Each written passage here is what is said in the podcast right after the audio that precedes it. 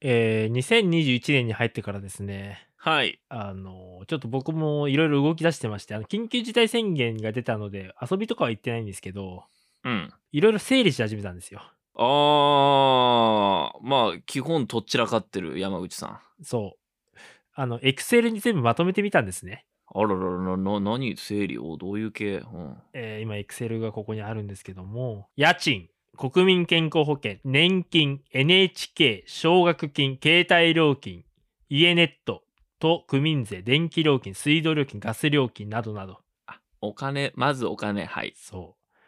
まずね、とんでもないお金払ってるね、毎月ね。生きるって大変だなっていうのをちょっと俊一郎君と共有 したい。我々自営業ですからね。そう。えぐいな。うん。まずお金入ってきてさ、うん。俺とかちょっともう、ちょっともう、なんだろう、能天気なとこあるから、バーってお金入ってきて、うん。やった手取りこんだけだみたいな思っちゃうわけよ。 わかる。俺ら、あの、引かれてないからさ、そうそっから本当は自分で、おのおの払わないといけないんですよなんだけど、なんかわかんないけど、よっといっぱいある。イエーイエーイってなっちゃうじゃん。イなるわ。そう。で、それを、いかんいかんと何考えてんだ俺はと。お、で、あの、滞納してたのがあったんですよ、年金とかね。こういうの全部払ったんですよ。まあまあまあ、そうね。まあその、ちょっと今、ドヤ顔で言ったよな。そう。払って、当たり前のもんを払って今、 ちょっとドヤ顔で言ったのムカついたでわ。そう、ポイントはそこなんですよ。はい。この人間でおかしなもんでさ、あの、自演オツ快楽ってあるよね。どういうことまあ、あの、とんでもない色の髪くるじゃないですか。あの、延滞してると、うん多分分かる人は分かると思うんですけど、うんああ、そうなんだ。あの、健康保険とか払ってないと、うん。うん。黄色とか赤の封筒が来るわけ。うんあらもうちょっと危険度高そうな封筒が来るわけねこれ払わないともう、あの、差し押さえますよと、あんたと。あら分かってますってのが来るわけ。うんうでんそういうの全部集めても、全部もう俺もう、分かっ、全部払うと。いやまあそうなんだけどなうんまうあんいいわ、うんで、銀行とか役場に行って、もうちょっとね、ドヤ顔なわけ。俺全部払うから、うん俺は何を払えばいい払えばいいか教えてくれと。いるんだなきっと役所もまた来たこのパターンあの心のアタッシュケース持ってってるでしょそう、心の私払ってやるよそう。ダンいくらだい、で、あのー、まあ、そんな偉そうにはしないよ。ちょっと教えてくれませんかねってう。んうん、まあでも気持ちはそんな感じでしょ気持ちはこんな感じ。アタッシュケース持って、もう、後ろにもう、なんだろう、部下みたいなのをこう、アタッシュケース持っている。おい出してやれドンみたいなねで、まあ、とんでもない量の、あ、なんつうの、払い込み書をもらって、銀行行くわけよ。はいはいはい、で、銀行でも、もうなんかちょっと偉そうにね、これ全部払うんで、うんどうやったらいいですかみたいな。最低な最低な顧客だなお前で、全部払うわけよ。全部払いましたうん。なんて気持ちいいんだろう と。わかるかな言ってる意味。この、おめえが悪いんだけど、うん俺が解決して、全部すっきりして、この気持ちよさ、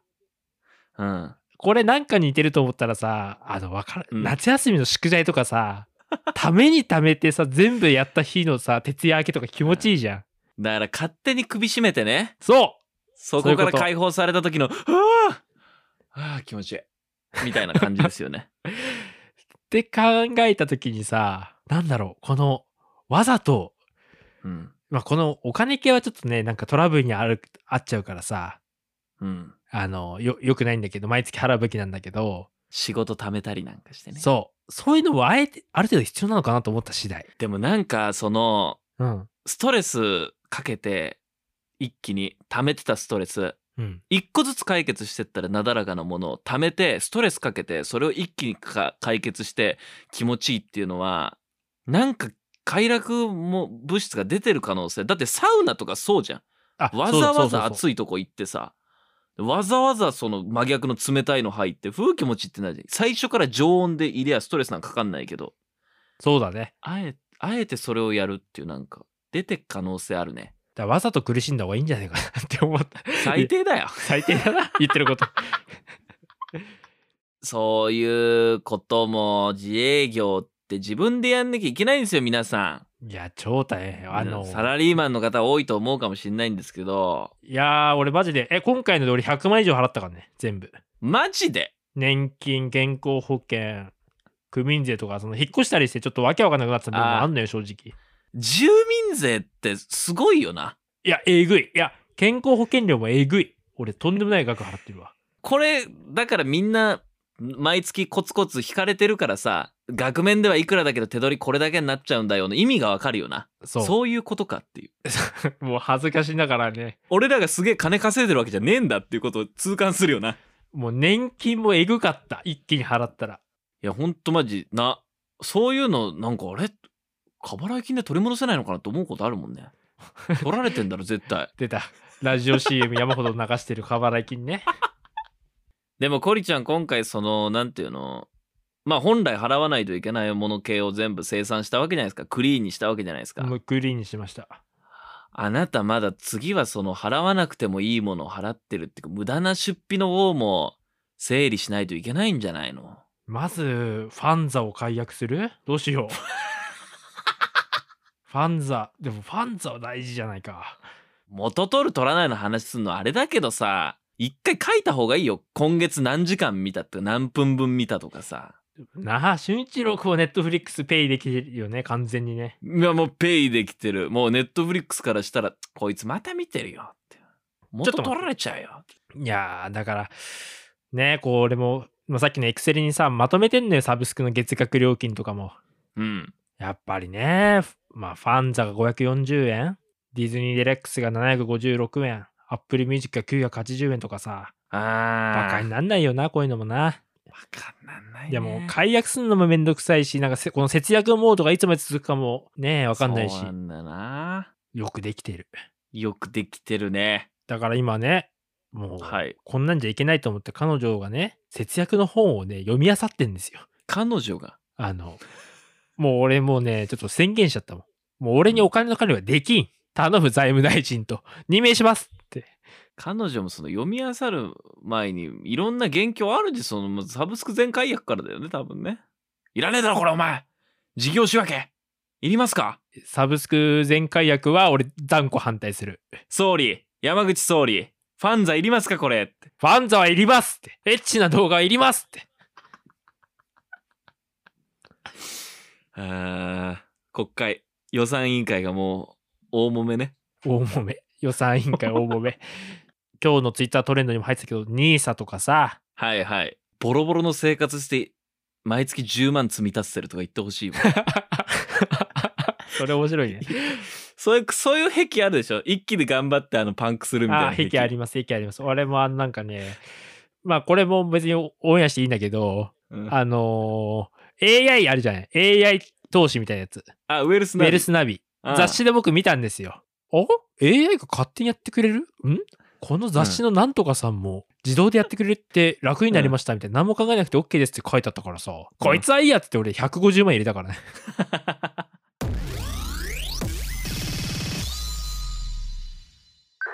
この番組は平成という時代から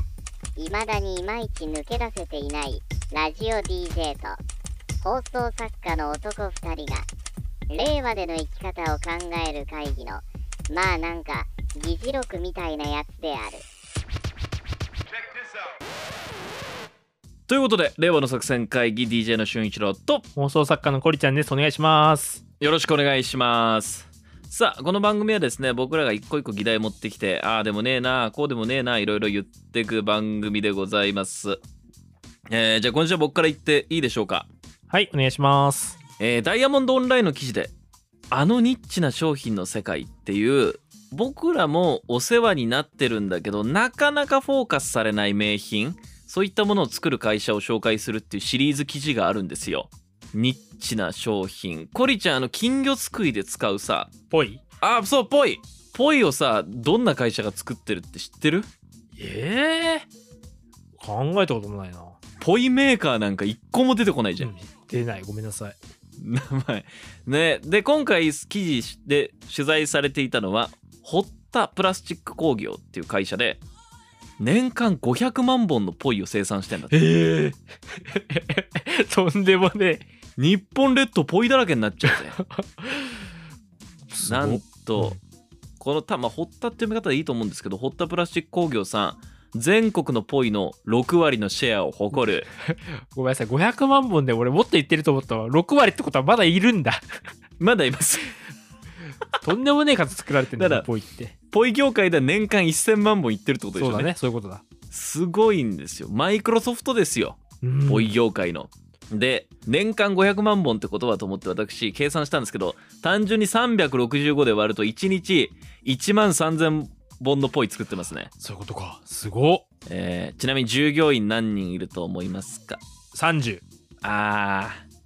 まず2代目社長の杉本さんん奥さんその紹介の仕方パーっトてさんことはうん以 上3人ですえ3人3人3人でも大丈夫 う血豆作りな がら大丈夫か回ってるか 休ませてる か労働労働局に立ち入り大丈夫かなぽい業者大丈夫ですよ大丈夫ですよ、きまあで、うんあの今回そのほらコロナでさ祭りが今もう軒並み中止でしょ、はいはいそうだそれやばいちょっとこれ杉本社長これ相当な打撃なんじゃないですかってこう、まあ、取材陣が伺ったところですねそんな大大大打撃に決まってんだろ聞くな確かに受注する数減りました、はいただ考えてくださいポイには賞味期限がないから在庫ロスがないんですとの こと単純明快分かりやすい確かにだよねポイそうだよないくら作ってもどうせ来年も使うんだもんなうんでまああのポイねあれも適当に作られているんじゃないんですよちゃんと一枚一枚紙の厚さの強度っていうのは決まってるのご存知でしたえ基準があるんですあれそうなんだまず紙の厚さ7号っていう紙の厚さは1円玉13枚乗っけたら破れるっていうあ厚さになってるだかはら12でも14でもダメなのよああそんな細かいことやってんだ貼ってやりゃいいんだと思ってたはいいイメージそうねで全国金魚すくい選手権大会っていう全国大会が行われるんですようん毎年うんでここでもこの堀田プラスチック工業のポイは採用されててでまあトッププレイヤーたちも使うわけなんですよはね、いはいはいで要は東京の町工場の砲丸がさオリンピックの砲丸投げで使われるみたいなもんですよあそうだねなナイキがね東京マラソンに使われるとかそうそうそうそうそうそうでそれでこう満足してるねまあうち採用されてって満足されてるんじゃないんですよ杉本社長はなんとこっそり大会に潜入して選手たち同士のいや今年の和紙の出来はどうだなみたいな会話に聞き耳を立てているとうわうん研究に余念がないんですよいや素晴らしいないい話うんねつけひげとかつけて眼鏡かけてさ今年の和紙の出来はどんな感じですかとか 聞いてんじゃないなんでそんなわざとらしい変装スタイルなんでで会社理念基本的な精神としてもノーは言わないっていうお客様のオーダーにとにかく応えるあ あなるほどテレビ局からの依頼でマグロを釣る用の巨大ポイを制作を依頼され たと そんな無理に決まってんだ迷ろ惑な話じゃないですかそんなのなマグロどうせこれもあれだろ会議の時バカな作家が興味本位で言ったんだろどうせそれであれだよもうえらえらいねプロデューサーが「いけいな!」っつってタバコスパスパス言いながら「いけいけ!」って作らせろおい電話しろっつって AD さんに言った んだよきっへとわかりましたすいませんマグロ釣り用のポイありますかとか作れますかみたいなバカだこんなバカな話それでもしっかり受け入れて実際に作ったらしいようーわすごっやっぱりそうやってお客さんのオーダーに一つ一つ応えるっていうのも、えーこのホッタプラスチック工業っていうのは実は1963年創業で古いんだけど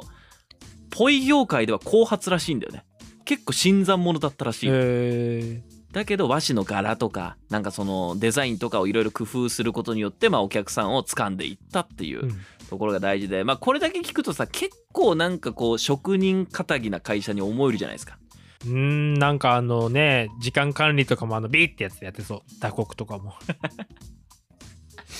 でこういうぽいまあ正直言ってぽいとかって継ぎ手古いね職人さんの会社って人材が結構いなかったりするじゃないですかまあいないでしょうねいえなんとこの会社人材育成でも割となんか新しい考えを持っていてですね仕事の中で若い下請けの業者さんもいるんだって多分この、の作業はお任せみたいな業者さんがうん、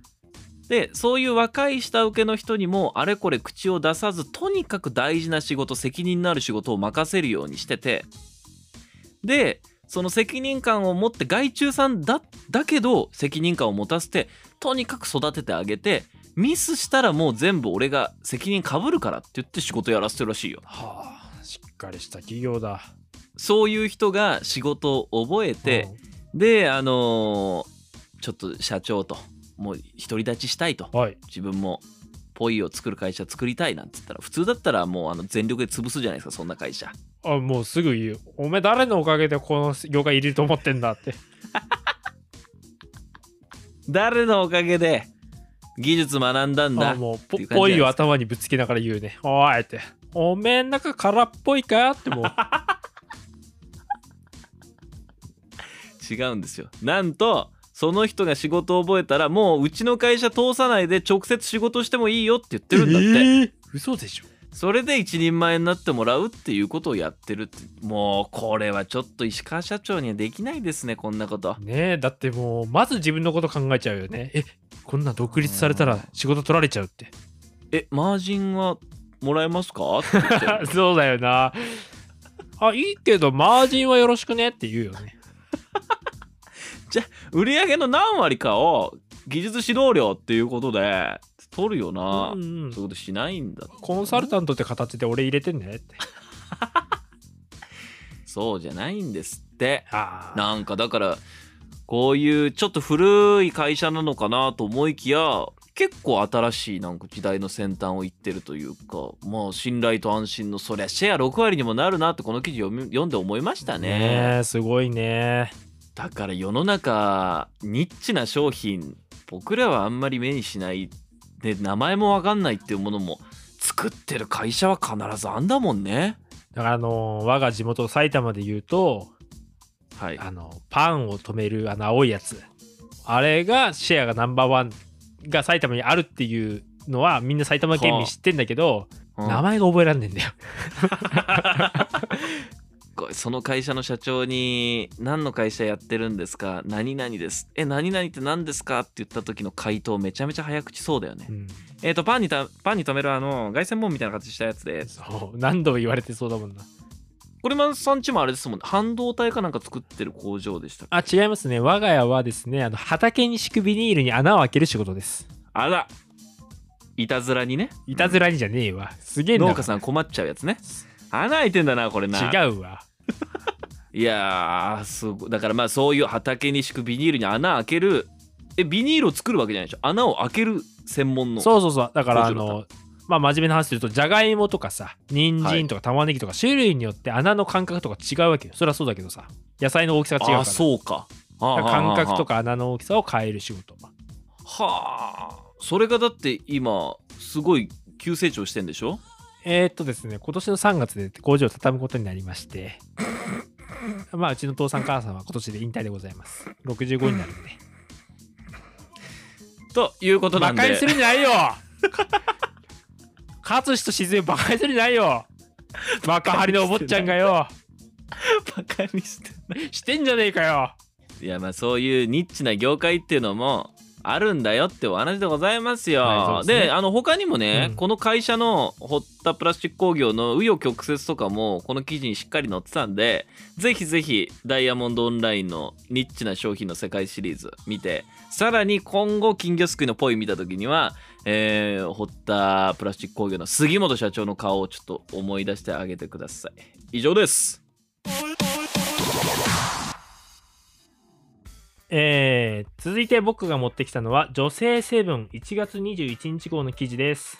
はいえーダイエットに関する記事でございますダイエットはみんな興味あるよ、ねえ分かっちゃいるけどできないんだよねダイエットってねっってことはやっぱり論理とかさそのむやみやたらにやってもダメってことじゃないダイエットってはいはいだ。からそれに関するねデータ系がねいろいろまとまってたので紹介したいと思いますうん。まず1つ目1日3食はもうやめようあら。 12時間の空腹で全てうまくいくとほー。これねやっぱりまあ言われたらわかるんだけど今ってやっぱこの過食の時代ですよ飽食の時代うんとにかく。食いすぎ僕たち確かに。この記事によりますと石倉教授という方が熱弁してるんですけれども、はい。江戸時代より前までみんな2食だと出た。朝早く起きて畑仕事をしてそれから朝食を食べてまた仕事をして、うんその後早めに夕食をとって眠ると出た。その、あの、江戸時代の食事、そうなんて質素な食事こそがみたいな、俺が一番聞きたくないやつだ。でしょ瞑想向けしたやつ。 3食取るようになったのは江戸時代なんだけどはい。あの毎回お腹いっぱい食事するようになったのはもう昭和40年以降だってまあそうだろうね食べ物のあるなしもあるもんねそうで1日3食のデメリットはカロリーオーバーだけじゃないとはいこの胃腸をね常にあの動かしてるから病気にもなりやすいし、ああ空腹期間を持たないと抗酸化作用があるこの細胞の修復とかが全然動かないからがんとかにもなりやすいと、ほうとにかく食い過ぎはやめなさいって言ってるんですよそしてもう一つがですねこの空腹以外のあのよくうんもうどんどんみんな満腹になっちゃうじゃないですかいい幸せじゃん満腹うーなんかいっぱいそれはピュアな食欲から来てますかってこの記事では警鐘を鳴らしてるわけうるせえな来てるよピュアな食欲が来てるよなんだまずピュアな来て食ない欲ってお前の食欲はこの菅原医師なんだ曰そくれフェイクの食欲だよなんだフェイクの食欲ってうるせえでなピュアな食欲っていうのは体が本当に食べ物を欲している時に感じるもの、でこのフェイクの食欲っていうのは本当に食べて気持ちいいとかおやぎっくびっりくりでしょ美味しいなーっていう別にお腹いっぱいでも動いてるフェイクの食欲ではないですかとこの記事では指摘しておりますぎっくりでこのフェイクの食欲は脳の感覚中枢によって引き起こされているとはい例えばさいい匂いがしたり美味しそうな食べ物を見るとなんかお腹空いちゃうじゃんなぜかいやーわかるわテーブルの上になんかあるとねバームクーヘンとかあるとねお腹空いてなくても食っちゃってるもんなそれってあの本当の食欲ピュアな食欲じゃなくてただ快楽ドーパミンが出てるだけなんだって確かにだからそういう時に、えーフェイクの食欲を防ぐためには美味しいものが目の前にあったらこう思ってくださいはいあーこれ新しい新商品だなうまそうだなって思うんじゃなくてうんこれきっとあの味に似てるなただ流行ってるだけだな大して美味しくねえ やこうドーパミンによる快楽を一時的なドーパミンによる快楽をうんあの抑えてください、コンビニでさコンビニスイーツとか見るとさ、うんあなんかこれうまそうみたいなのあるからさそういうことを大声で言うおじさんを横に置いといてほしいよねそうあーこの新しいプリンあーこれただのプリンだこれ量が多いだけで大してうまくねえやつだなこれきっと言ってほしいわ そうそうそうそんな感じでさらにフェイクの食欲をなくすためのキーワードがめんどくさいなんだってはあはあはあこれよく言いますけど脳ってとてもめんどくさがりなんですよあのとにかく効率化しようとかどっか抜け道は何かとめんどくさいことを避ける、えーこの癖があるんですけどもつまりこの食欲に関してもこのめんどくさいが勝てばいいと例えうんうんうばん食後に歯を磨くとこれをやり続けると何か食べるために歯を磨くのかっていうめんどくささが食欲に勝つから確かに俺も年末ダイエットした時にやっぱ飯食った後に歯磨いちゃうともうめんどくせえのよねそうそうそうそうそんな感じすぐ磨いてた確かにそうそれはねやっぱ効果的なんだってあとは高価な口紅を丁寧に塗るこれあもー一緒だねあーあと唇上下で縫っちゃうっていう ねいやそれもう物理的にやばいわもう開かないからねもういかないねまた縫わなきゃって確かなにるあのうん口をもう一回縫い直すのめんどくさいもんね なんで縫い直すの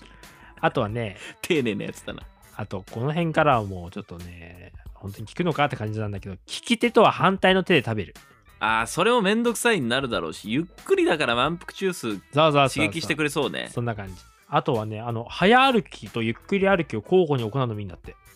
あそう日々の生活のそう中こうやって歩くことでなんかね歩くとうん食欲が増すホルモングレリンっていうのを抑えるんだってさへえだから歩くのはいいんだってさお腹減るだけでねお腹減るイメージがあったけど歩くとこの食欲を抑えられるんだって、まあそれでもお腹って減るじゃないですか減るよそういう時はナッツ類がいいんだってうんなんかでもよくテレビとかでもさなんかこういう系の医師ってみんなナッツ食ってるイメージあるじゃんわかる大体ナッツ食べてるよねなんかナッツってやっぱいいんだってさ糖質が少なくて不飽和脂肪酸っていう健康にいいやつも入ってて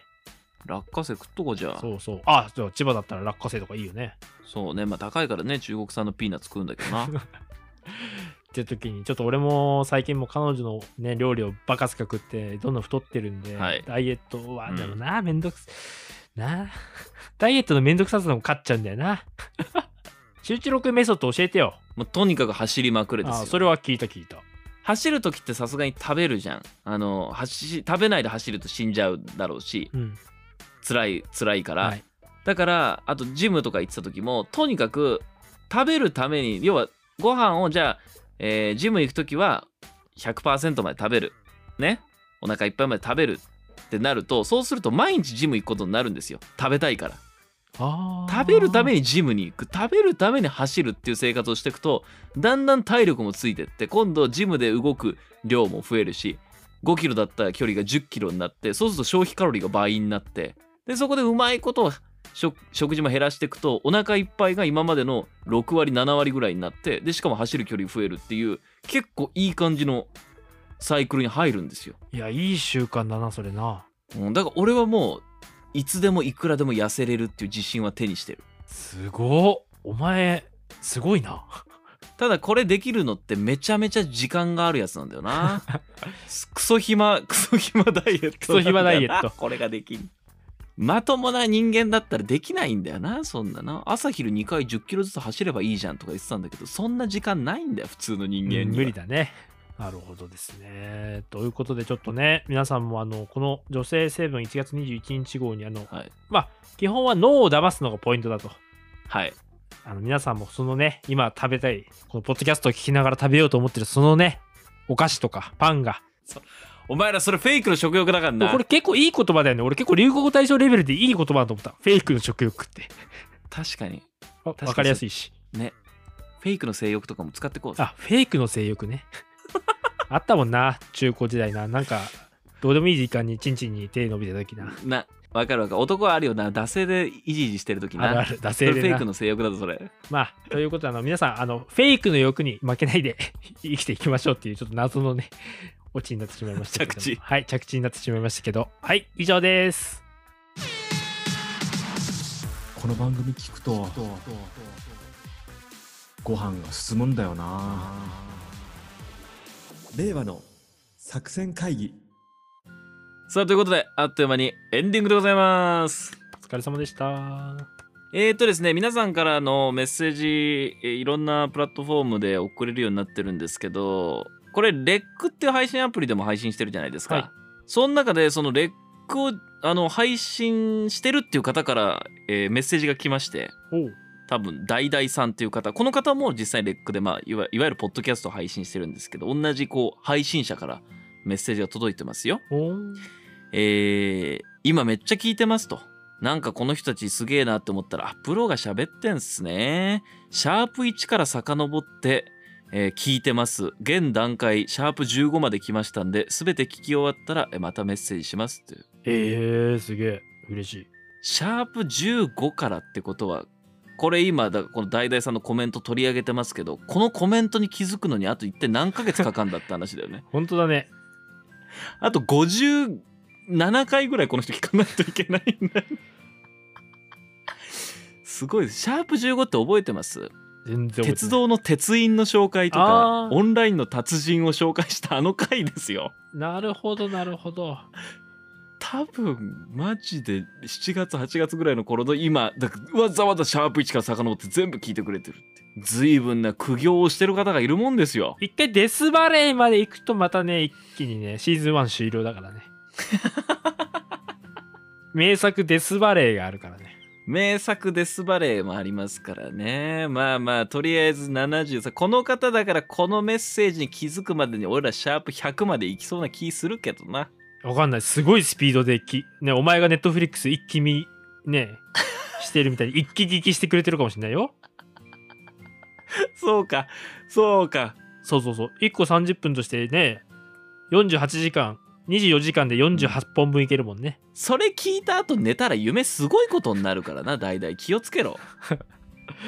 まあということなんでこういったメッセージも非常にありがたいですさらにメッセージテーマ作ってますねえー子供の頃親先生に言われた一言、えー印象に残っているものあればぜひとも教えてください全部小文字で令和の作戦 gmail.com 令和の作戦 gmail.com こちらまでお送りくださいということでシャープ73ここでお別れになります続いてはシャープ74でお会いしましょうそれではねみんなバイバーイバイバイ